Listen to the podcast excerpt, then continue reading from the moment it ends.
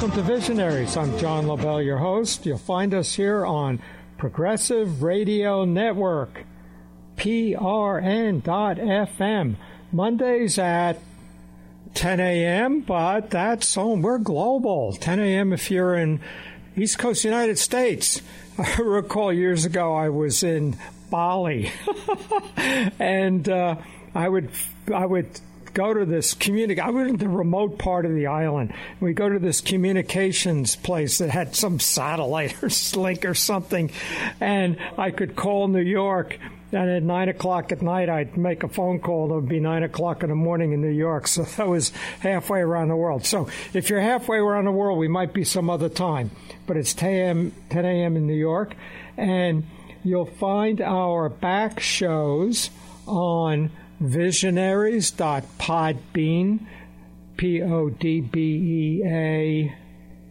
podbean.com, and we've got some terrific back shows. We've got great new shows coming up. And I want to talk today about movies. I've been talking about movies previously. And anybody out there, movie buffs, want to call in? 888-874-4888. So call-ins welcome, 888-874-4888.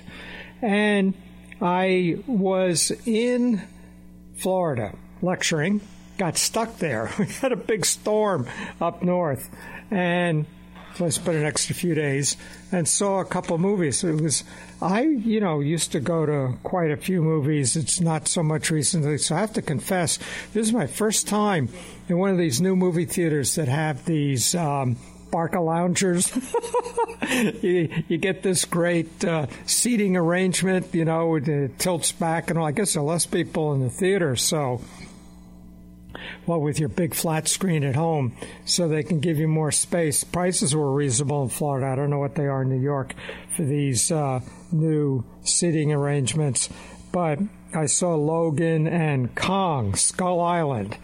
So Logan led me to think about this issue, and what are our movies saying about us? Why are we attracted to certain movies? So Logan is, of course, a Wolverine from X-Men, and X-Men is a Marvel franchise, which we differentiate from DC.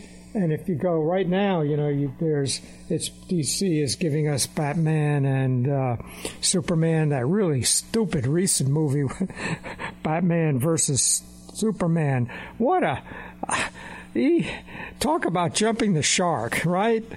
I mean, what's supposed to be this conflict between these two figures, turns out, and then they throw some monster in there.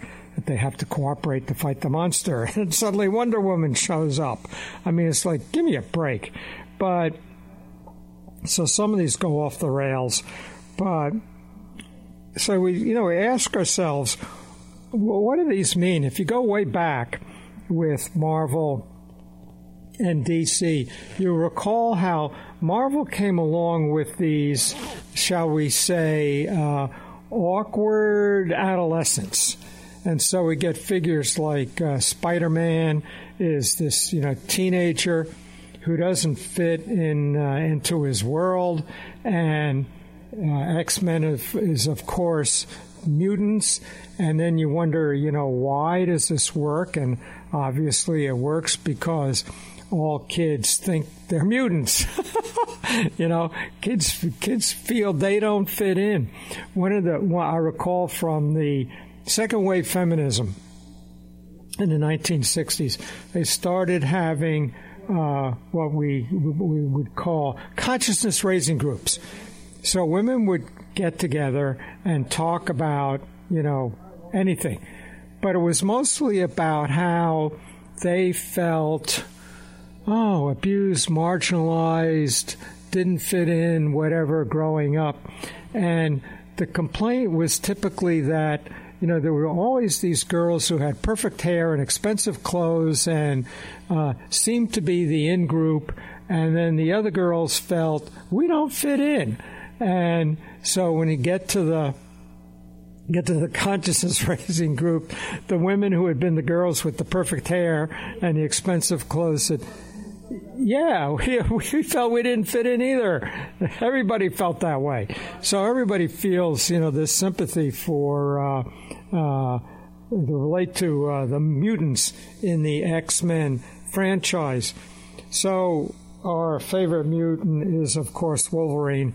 And spoiler alert, you know, I'll go a little bit into what's going on here, but basically we get to a new generation of mutants or X-Men as the old ones die off. And I guess Hugh Jackman said, I'm tired of this, is my guess. And the studio said, you know, what do we do next? How are we going to handle this? So in the movie,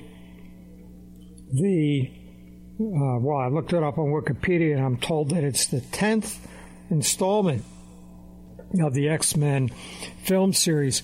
And I don't know, the originals had a kind of shiny science fiction-y cinematic quality to them. This one's much darker. It's more of a road movie. And so we're on the road. There's a lot of dust. We're at the border between Texas and Mexico, and then we head up north in our beat up old cars. A shiny new car, but it's pretty soon beat up and full of bullet holes. And we meet this girl.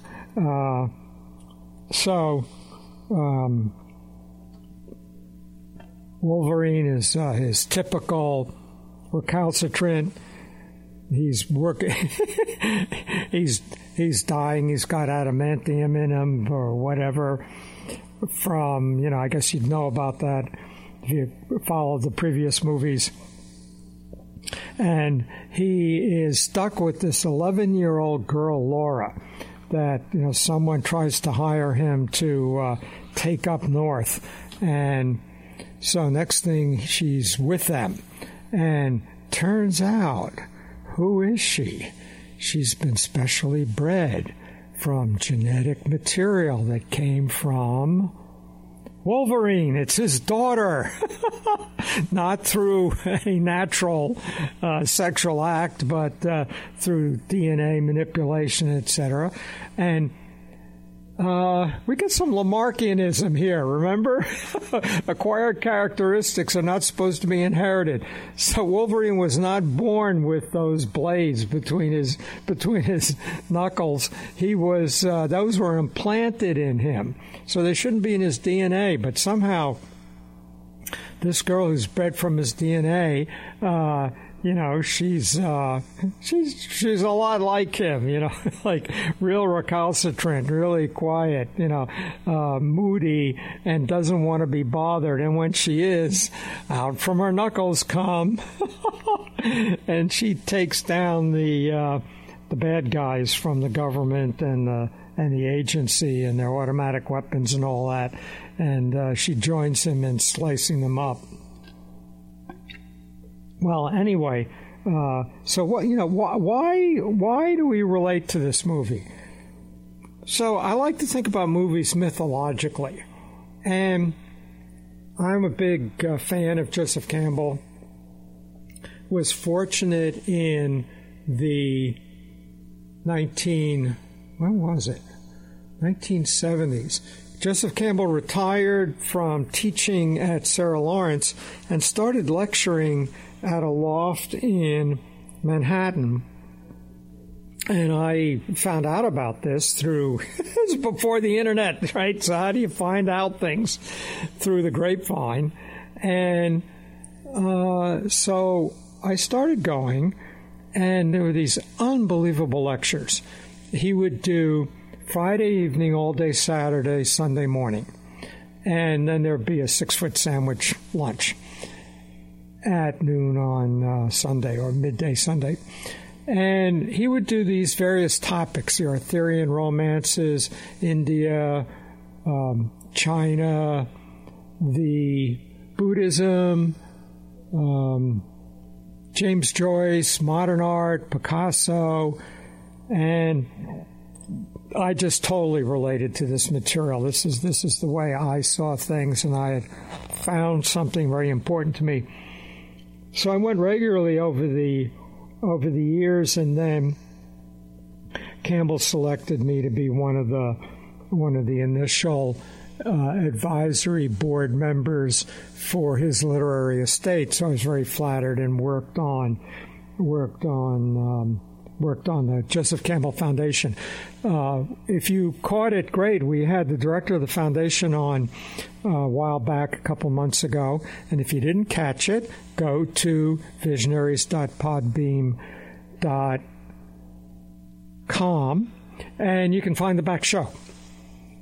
It's Bob Walter, director of the Joseph Campbell Foundation. We talk about Campbell and what the foundation does, and you can get audio tapes and even videotapes of Campbell speaking. If you haven't seen it, the place to start with Joseph Campbell is Bill Moyers on public television did 6 interviews with Campbell. Well, he did hundreds, dozens and dozens of hours, but it was reduced to 6 one-hour PBS TV shows, which is readily available on Amazon as videos, but I haven't checked. They may also be pirated onto YouTube, and you can just watch them there. So go look for them.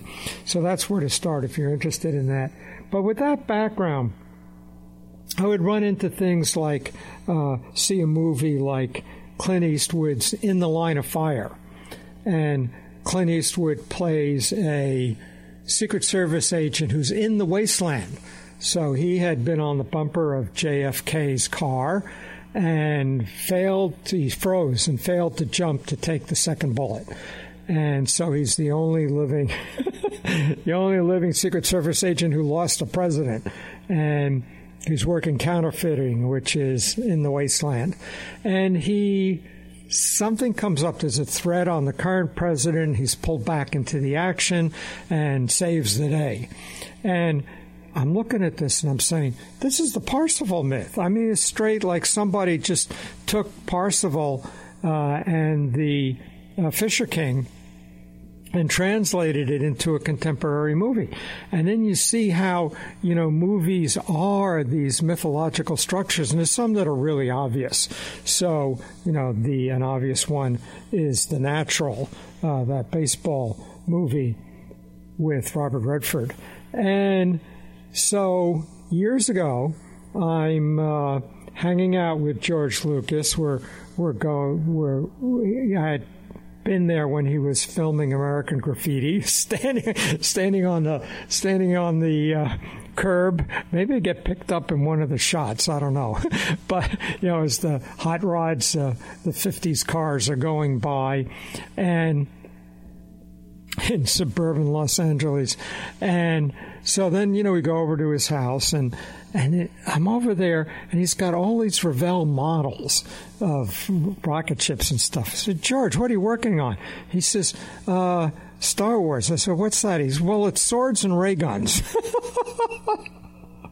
So I'm there, the opening of the movie in New York, and the scroll comes across the screen in a galaxy far, far away, long, long ago, or however it begins. And everybody in the theater immediately knew this was, within, 10 seconds, this was a new franchise.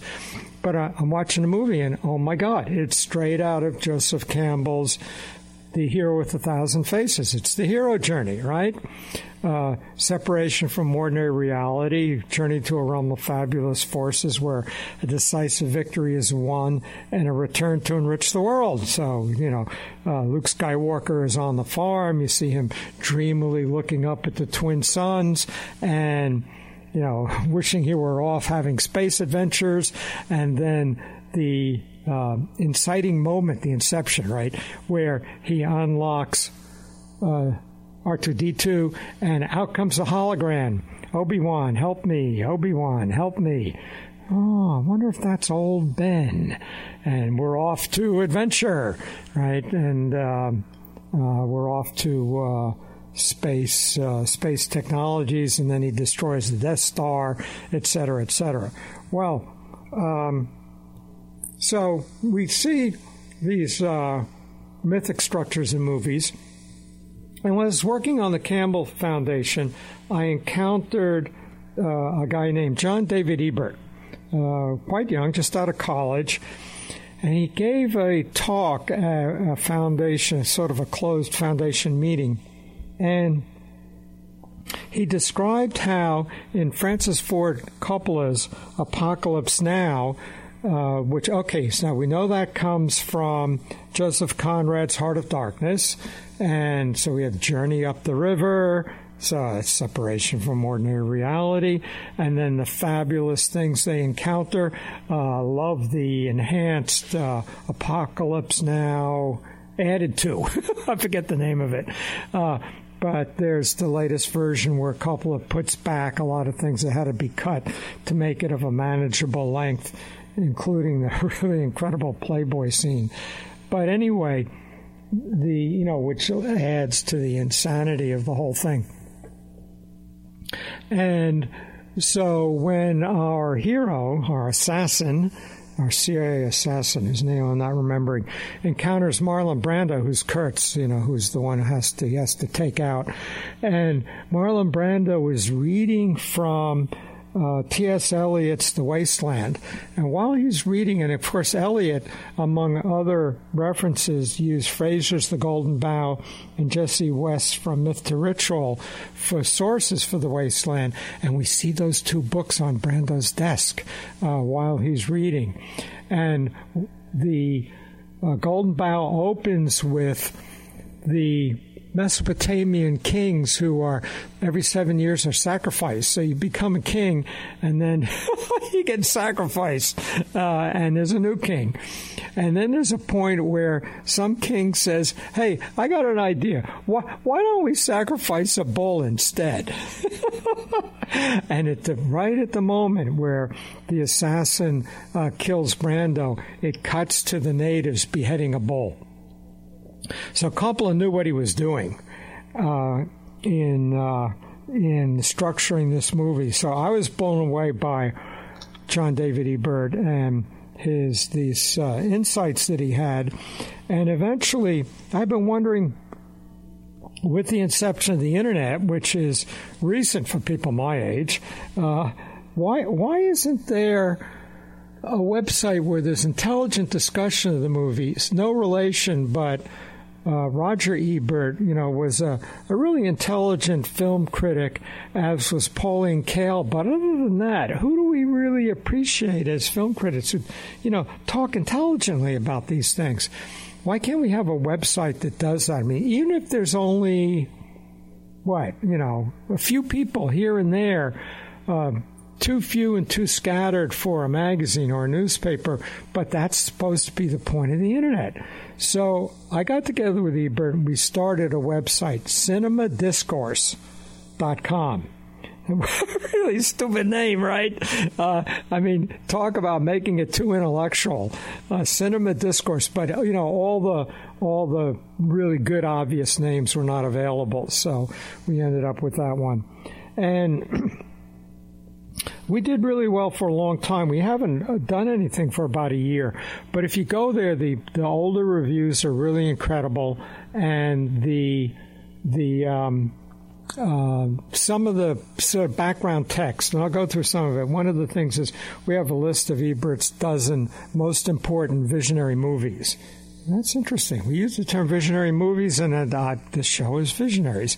Anyway, and my book is Visionary Creativity, my recent book, which you can find on Amazon. So I'm thinking about, what do these movies tell us? What do they say about who and what we are? And some years ago, I was at a party chatting with Margot Adler. Now, if you're an alternative radio buff, fan, whatever, and you listen to PRN, you might also listen to WBAI, because Gary Null is on both. And You might remember Margot Adler. More recently, you'll remember her as a correspondent on National Public Radio. And she would report on very interesting, different stories. But if you remember way back in 1972 on WBAI, she created a talk show called The Hour of the Wolf. And she had the most incredible soothing voice. You know, it's like, this is someone I should know.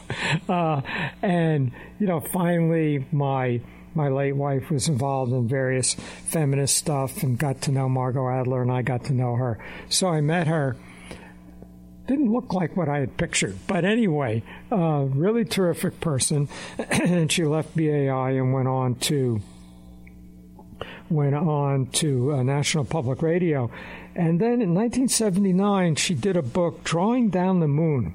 So she was a Wicca. She was a witch. Gee, that sounds derogatory, doesn't it? But anyway, she was a real witch. That was her thing. She was into Wicca, which is modern witchcraft. And she'd be with, you know, these groups of women who were witches, and they do witch rituals. And she wrote a book about it, Drawing Down the Moon, which sort of surveys contemporary witches. So it's 1979, a while back. But if you're interested in this and spiritual feminism, and which is what my late wife was into, and so you know, got to know her. It's Drawing Down the Moon. But I bumped into her at an event, and just for reference, she died in 2014. And just the year she died, she published a book called Vampires Are Us. So I'm chatting with her at this party, and I said, "So Margot, what are you up to?" And she says, "Well, I've been into vampires." I said, "Okay, what's that?" And she said, "Why the fascination with vampires?" Now, since then, we've gotten a bit more into zombies than vampires. We'll get to that in a minute. But so what is this with vampires? And we have, you know, the Twilight series and all that. I remember being in a bookstore, and there are these really thick, you know, like bricks of books with black covers, and there's a whole bunch of them, and they all, the Twilight series. Now, what is that? And, you know, I'm so, and of course, then the movies came out, so since it's, I don't read, you know, if it's on audio, I'll listen to it. But reading a book is sitting actually reading a book when I could be watching a rerun of Big Bang Theory. It's kind of difficult. But anyway, so there are all these vampire movies. Why this fascination with vampires?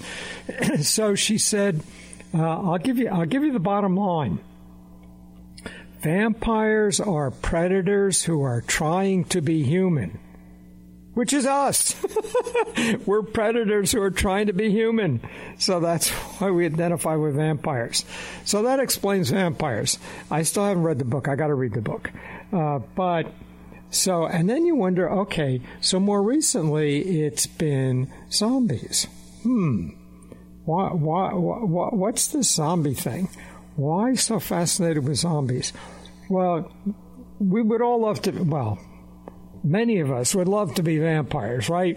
They're immortal, they're cool, they're confident, they're they stride through history. You know, they go out at night. So vampires are cool. Zombies are not cool. They're pretty ugly. There's nothing admirable about being a zombie. So why the fascination with zombies? And I think it's, you know, we don't want to be the zombie, but we fear them. And so we have this sense of being invaded.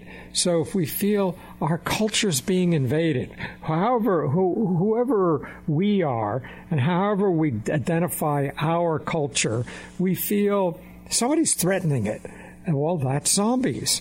You know, people who are, by our standards, unthinking, destructive, contribute nothing, only destroy. That's zombies. And so the fascination, you know, the Walking Dead being, even for even though it's on cable, you know, like number one in a lot of different ways of ranking television series. And of course, The Walking Dead does a great job of, okay, we don't identify with the zombies, but which of the survivor groups do we identify with? What do you do when you've eaten all the canned tuna fish from the grocery stores? You gotta, how do you recreate civilization? You know, and then there are farmers and there are raiders, and that's how humanity began.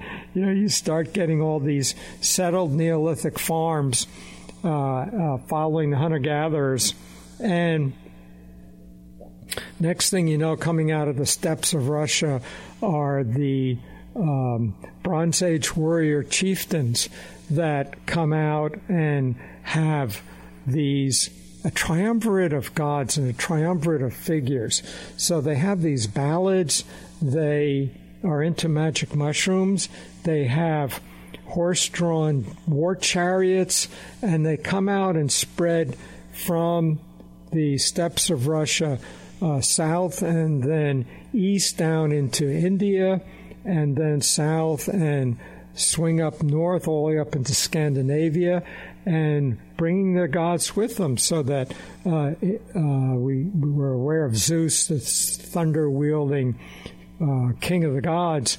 Well, Indra in India and Thor in Scandinavia, same god, just different names, because it's the same people. These Indo-Europeans invading on the farming cultures. Well, so that's sort of in our DNA, this conflict, and The Walking Dead recreates that in these different cultures that are trying to reestablish some type of humanity among the conflicts among each other, which are raiders, which are warriors, which are peaceful, etc. So then, you know, we wonder, and of course we can see in Logan as being part of the X-Men franchise, how young people easily identify as being outsiders, mutants, don't fit in, and so apparently even the kids who do fit in, you know, feel underneath that they don't fit in. So, you know, that's probably the appeal of the Marvel comic series. You know, Spider-Man is not someone who's confident and fits in, even though he's able to become a spider. So I recommend our website, Cinema Discourse. Again, apologies for it's not being kept up, but the back stuff is incredible. And I thought I'd look through, Ebert put up a list of his most important visionary movies since the 60s. And so he's got them in, you know, usually you go from 12 to 1, but he goes from 1 to 12. So number one is, of course, 2001, A Space Odyssey. Without a doubt, the single most important visionary movie ever made. And then he says, you know, part of the reason is if this movie hadn't been made, there wouldn't even be the category. And I remember when the movie came out, you know, it was just, you were all blown away by it. And other than Forbidden Planet, it was the first serious science fiction movie. The rest just were lame. I mean, might as well have been Flash Gordon fighting the evil Emperor Ming or something like that for what they were doing. But suddenly, it's at the same time technologically realistic, right? We're up there at the space station, which rotated. We still haven't built them that way yet, but the reason why it rotates is it gives you artificial gravity. To this day, astronauts get into trouble for spending time in gravity-free too much time in gravity-free environment. And we're still worried, are people going to make it to Mars? Or their bones going to disintegrate from lack of being exposed to gravity? Well, Kubrick did it with Arthur C. Clarke, and it's this, mythological movie. Now, it takes an interesting mythological position, and there are two ways to see humanity, that spirit comes from within and it comes from without. So in the biblical tradition, God makes human, man, Adam, of clay, and the clay is dead. And then God breathes the spirit, the spark of spirit, into the clay and animates it. So spirit comes from without.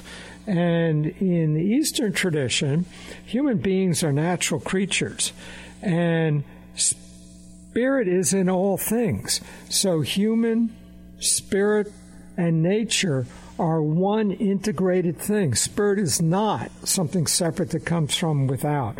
So if you look at a movie like Princess Mononoke, and you see how all these, Shinto spirit creatures have been reimagined in the movies in those animated series. So where do we come from? And 2001 A Space Odyssey takes the position that spirit comes from without. So opening scene is these ape hominid ancestors, and suddenly among them is this... the monolith, dum-dum-dum, and then they touch it, and comes the spark of, human intelligence, human nature comes from that. And where did the monolith come from? Well, it was left by some other civilization, and so now we go to the moon. No, we're going to the moons of Jupiter, because that's where. Excuse me, after they find a monolith on the moon, we now get a signal from Jupiter. So the journey is going there. And, of course, then Hal goes berserk. The computer goes out of control, kills everybody except our hero, who survives the trip. And now, what is it like to encounter this? What is it? This otherworldly intelligence, a civilization that's perhaps now welcoming us. And Clark and Kubrick do a good idea. There's a light show, but then, there's, it's a way of what's it going to be like? What does this mean? So that's Ebert's first pick. Next is Jaws, and... which he refers to as Spielberg's first great movie. And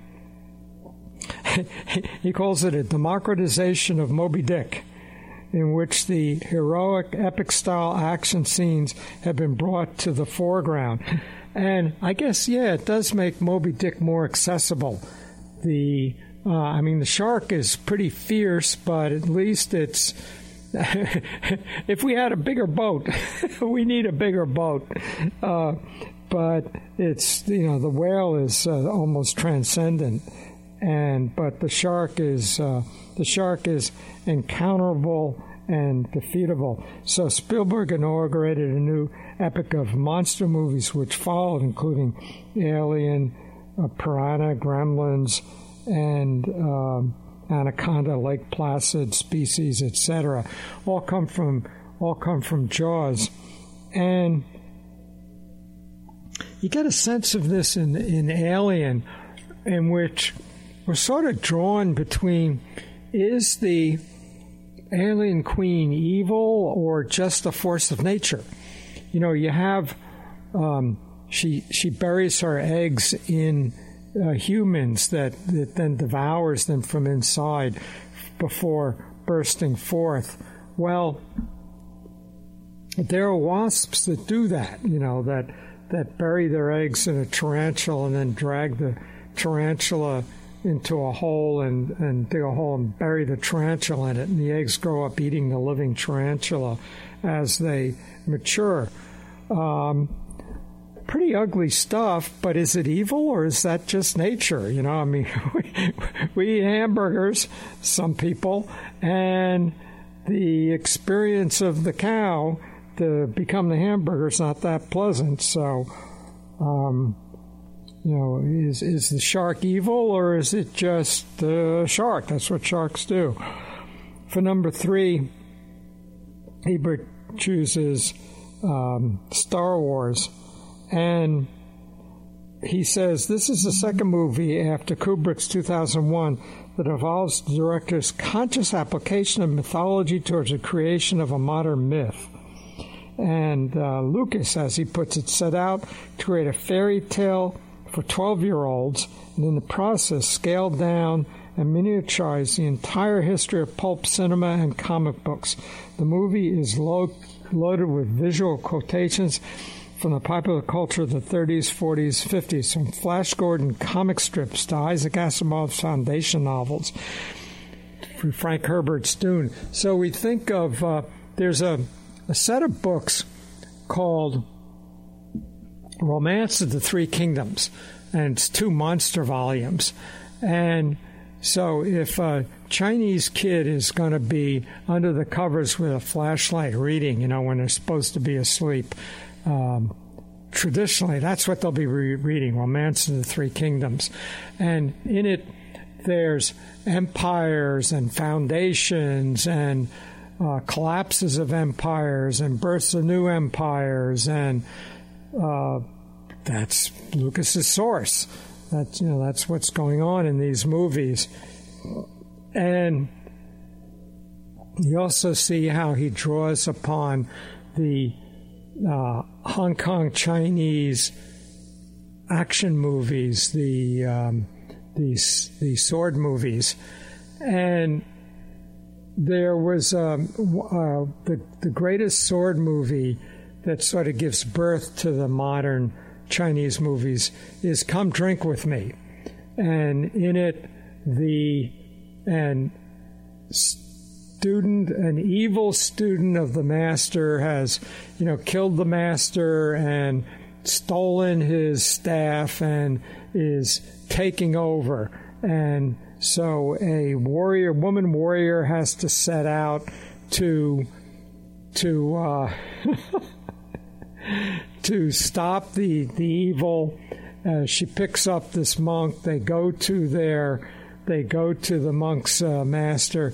And so there's this old master sitting in this beautiful, you know, Chinese fantasy hut with a waterfall in the back. And he's practicing his Tai Chi. And you see it press his hand outward, starting the waterfall, stopping the waterfall.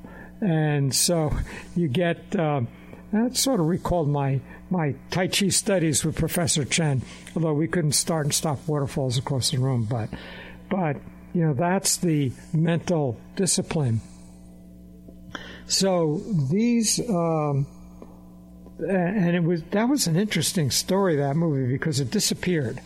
And I saw it in the theaters, and before videos were popular. This was in the 70s. And later, there were videos, so, you know, I start looking for it. You can't find it. And so then I would go to, you know, when you're in Chinatown, they'll sell videos. And a lot of them will be Chinese videos. And so I go upstairs to the back where they have the videos, and I said, "Do you have this movie, Come Drink With Me?" And they always said no. And, you know, maybe it's got some other title. What's the title in Chinese? I don't know. And later, the story came out that there was a dispute between the director and the studio, and the movie had been locked up for like 30 years. And then it came out. So I immediately got it, and we watched it. And it's pretty good. It's not as good as it originally was, but all those movies like Crouching Tiger, Hidden Dragon, and stuff like that, all come from this movie. It's credited as being the origin of these great current Chinese warrior, typically warrior woman movies. And then even things like Kill Bill come from this tradition. So, you know, those are the origins of these movies that we're still embedded in. And, of course, I guess we're reasonably happy with what Disney is doing with Star Wars, and Lucas wasn't doing anything with them, and we weren't too happy with his his final versions. So now it's a new franchise, and I'm a big Peter Thiel fan. And at one point, Peter Thiel says, he talks about the crowd, the group with whom he started PayPal, which was the origin of his first fortune. So he's now a venture capitalist. He's famous for having initially funded Facebook. So for $500,000, he got 20% of Facebook. So now he's a venture capitalist. And I strongly recommend his book, From Zero to One. And easier than the book, just go to YouTube, put in Peter Thiel. There's some great talks. Very insightful. But there's this quote in the book where he says, the group at PayPal preferred the capitalist Star Wars to the communist Star Trek. So anyway, there are Star Wars fans and Star Trek fans. I think I relate a little more to Star Wars. Star Trek is always about somebody who was abused as an adolescent and then as a result builds a planet-sized death machine with which single-handedly, somehow he has a pretty big toolbox. He builds this planet-sized spaceship that's going to destroy everything, and Captain Kirk has to do him in a fistfight. How often are we going to run that stupid formula? But anyway, at least even the first Disney Star Wars was a little kind of full of quotes, but, you know, the second one is maybe a little more original. Speaking of quotes, I mentioned I saw Kong, Skull Island, and a lot of quotes of Apocalypse Now! There. So it takes place during the Vietnam era, and what happens is that satellites have revealed this island. Now, how can there be a lost island, right, in the 1970s, but totally enclosed in storms, so it hadn't been seen. And satellites reveal this island, and John Goodman persuades a congressman to give them the backing to go there, because if we don't go there first, the Russians will go there first. So, okay. So they go and they arrive with a dozen helicopters. And these are all, we're leaving Vietnam anyway, so we have the troops, we have the helicopters. Well, Kong is a lot bigger than the previous movies. I have to give it some thought, but I would say maybe 500 feet, you know. And he swats down the helicopters. So now a few survivors are straggling on the island. And, of course, this turns out that Kong's the good guy. And there are these creatures who are the bad guys. And there's a World War II fighter pilot who's been hanging out there the whole time. Not till our day, but till the 70s. So it's been 30 years for him or something like that. And he... so we find out, and of course it's set up perfectly for a sequel, as is Logan. And the sequel is going to be... we are not the original inhabitants of this planet, and we don't own it. And the original inhabitants are teed off, and there's a hollow earth, and they're underground, and they're going to want their planet back or something. And I don't know. You know, I mean, human beings, once you give them fighter planes, helicopters, 50 caliber machine guns, and air-to-air missiles, it's hard to believe that there are any creatures we couldn't handle, unless it's something like Independence Day where it's got a force field. But, I mean, even if worse comes to worse, you use one of those suitcase nukes that they... we and the Russians had briefcase nukes. There was a point they were walking around with nuclear bombs and briefcase. They could miniaturize them. And, you know, it would have limited explosive ability, but should be able to take out, you know, a dinosaur. Unless it's made out of something that's not material. But anyway, apparently we're set up, if I don't want to say too much more about Kong Skull Island. I don't want to do spoiler alert. But we're set up for a sequel. And maybe it's going to be dragons. And they're going to be really fierce. And for some reason, you know, we can't handle them. I don't know why. I forget the name of the movie, but there's a movie in which it begins where they're excavating in London for a subway. And they release dragons. And next thing you know, they're just sort of scattered survivors. Why we couldn't handle the dragons, I don't know, because... the Americans come swooping in, and they've mastered these hang glider kites. And so they go up in their hang gliders onto the backs of the dragons, and then they have these spring-loaded bolt guns shoot the dragon in the back of the head. Well, if the dragon is susceptible to that, it would have been susceptible to helicopters with 50 caliber machine guns. So I don't know how we let them get out of hand like that. But in any case, that's kind of the annoying thing about these kinds of movies. You got to handle do they have the or not? You know. Anyway, number 4, Close Encounters of the Third Kind, and one of the things about that movie is. Let's see. Ebert says, this came out the same year as Star Wars in November, while Star Wars had, as always, been released in May. This movie is Spielberg's response to the kind of wonder and awe that was evoked by Kubrick's 2001, and which he then turned around and tried to communicate to the audience in his inimitable, everyman, lowbrow fashion. The movie also picks up on 2001's millennial anxieties and amplifies them into a vision that retrieves directly back to the Book of Revelation. Well, in Close Encounters, first of all, the opening scene is incredible, where... it's like, of course, we just go out every night and they come zooming by. And so people who have seen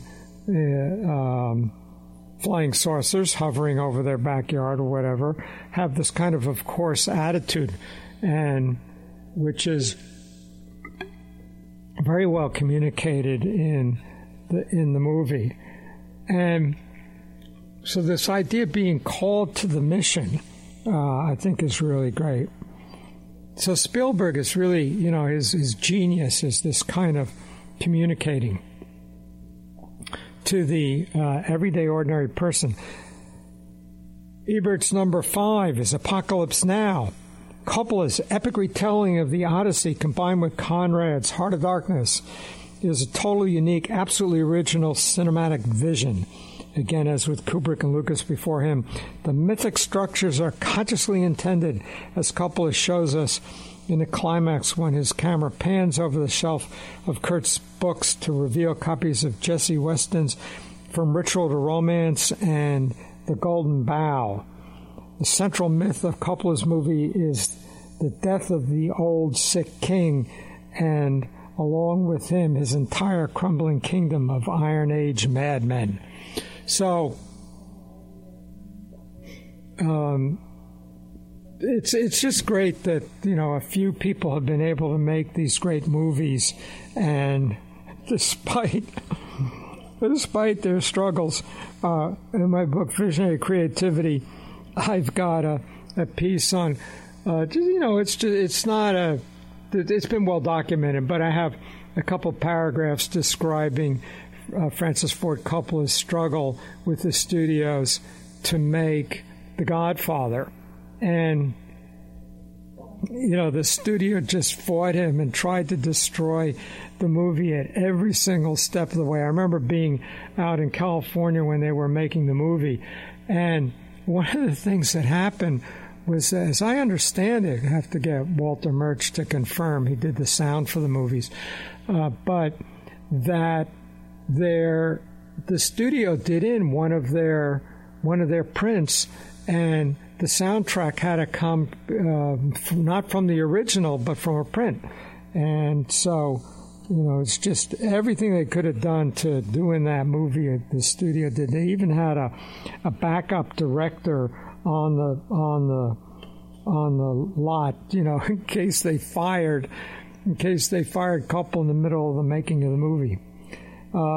Alien, number 6.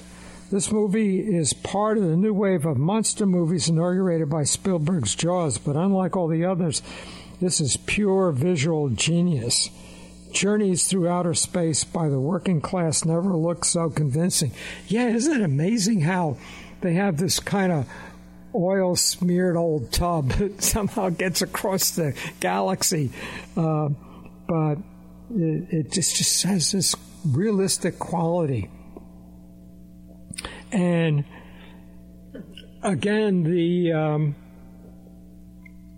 real horror of the monster in Alien is it's just doing its thing. You know, that's what nature does. You know, at this moment, God knows if there's some parasite in one of us. You know, careful where you go swimming in the tropics, because it could be something eating you from the inside. They just do that. Number 7, Raiders of the Lost Ark. This movie was a joint creation of Philip Kaufman, George Lucas, Steven Spielberg, and Lawrence Kasdan. Like Star Wars before, it's a nostalgia trip through the world of pop culture of the 30s, 40s, and 50s. So there are all these adventure movies of old, including Captain America comic books from the Golden Age, serial movies that ended on cliffhangers. I remember cliffhangers. So I was a little kid, I don't know, maybe around 3rd grade or something like that, and there was, I don't know, Wednesday after school, there was a little building on the school property where they'd show a movie, a serial, and I'd go to that, and then my mother would pick me up. I guess I walked home then. Those are the days when you could walk home. Not allowed anymore. But anyway, so I go, and it was a cowboy serial, and so I think it was two or three movies, and one of them's a serial that's about 15 minutes. So the hero is, you know, charging along, and there's a cliff, and he goes off the cliff. So, oh my God, he went off the cliff. Got to come back next Wednesday. So I come back next Wednesday. It backs up. He goes off the cliff. The horse tumbles 2 or 3 times, lands, and rides off. What was that? That's a cliffhanger. So, anyway, yeah, Raiders of the Lost Ark is a cliffhanger in the whole series. So, see if there are any more of those coming. Number 8, Blade Runner. So these previews when I went to see Kong, Skull Island, and there's a new Blade Runner coming. So let's see how what they do with it. 2 essential works of science fiction came right out at the start of the 80s. William Gibson's novel Neuromancer and Ridley Scott's movie Blade Runner. Gibson claims to have walked out of Blade Runner, so similar was it to the kind of world that he'd been imagining in his novel. And indeed, both narratives are similar in their depiction of a futuristic America governed entirely by huge corporations with a concern for creating Simnericon and the artificial product at the expense of the authentic and the culturally genuine. So it's a movie about these replicants, right? Androids. And the androids are just like humans, except super strong and Programmed to Die in Full Prime. I have a beautiful quote from it or image from it in my book, Visionary Creativity, where at the end of the movie, Batty, the replicant, is dying. He's programmed to die. And there's this great quote. I won't have time to look it up before we wrap up here. But, you know, I've seen cargo ships on fire off the shoulders of Orion. And that terrific quote. Maybe I'll read it. I'll bring it next week and read it. But he then lets go of a white dove and says, "Time to die," because the androids don't have a culture in which to store themselves. So when they die, all the memories go. No art, no literature. Number 9, Videodrome. The philosophy of Marshall McLuhan is here plugged into the Kafkaesque paranoid narrative, and the result is a disturbing vision of the violation of the body by modern electronic technology and of the mind by degraded and degenerating images. Number 10, The Road Warrior. Ah, Mel Gibson is finally back.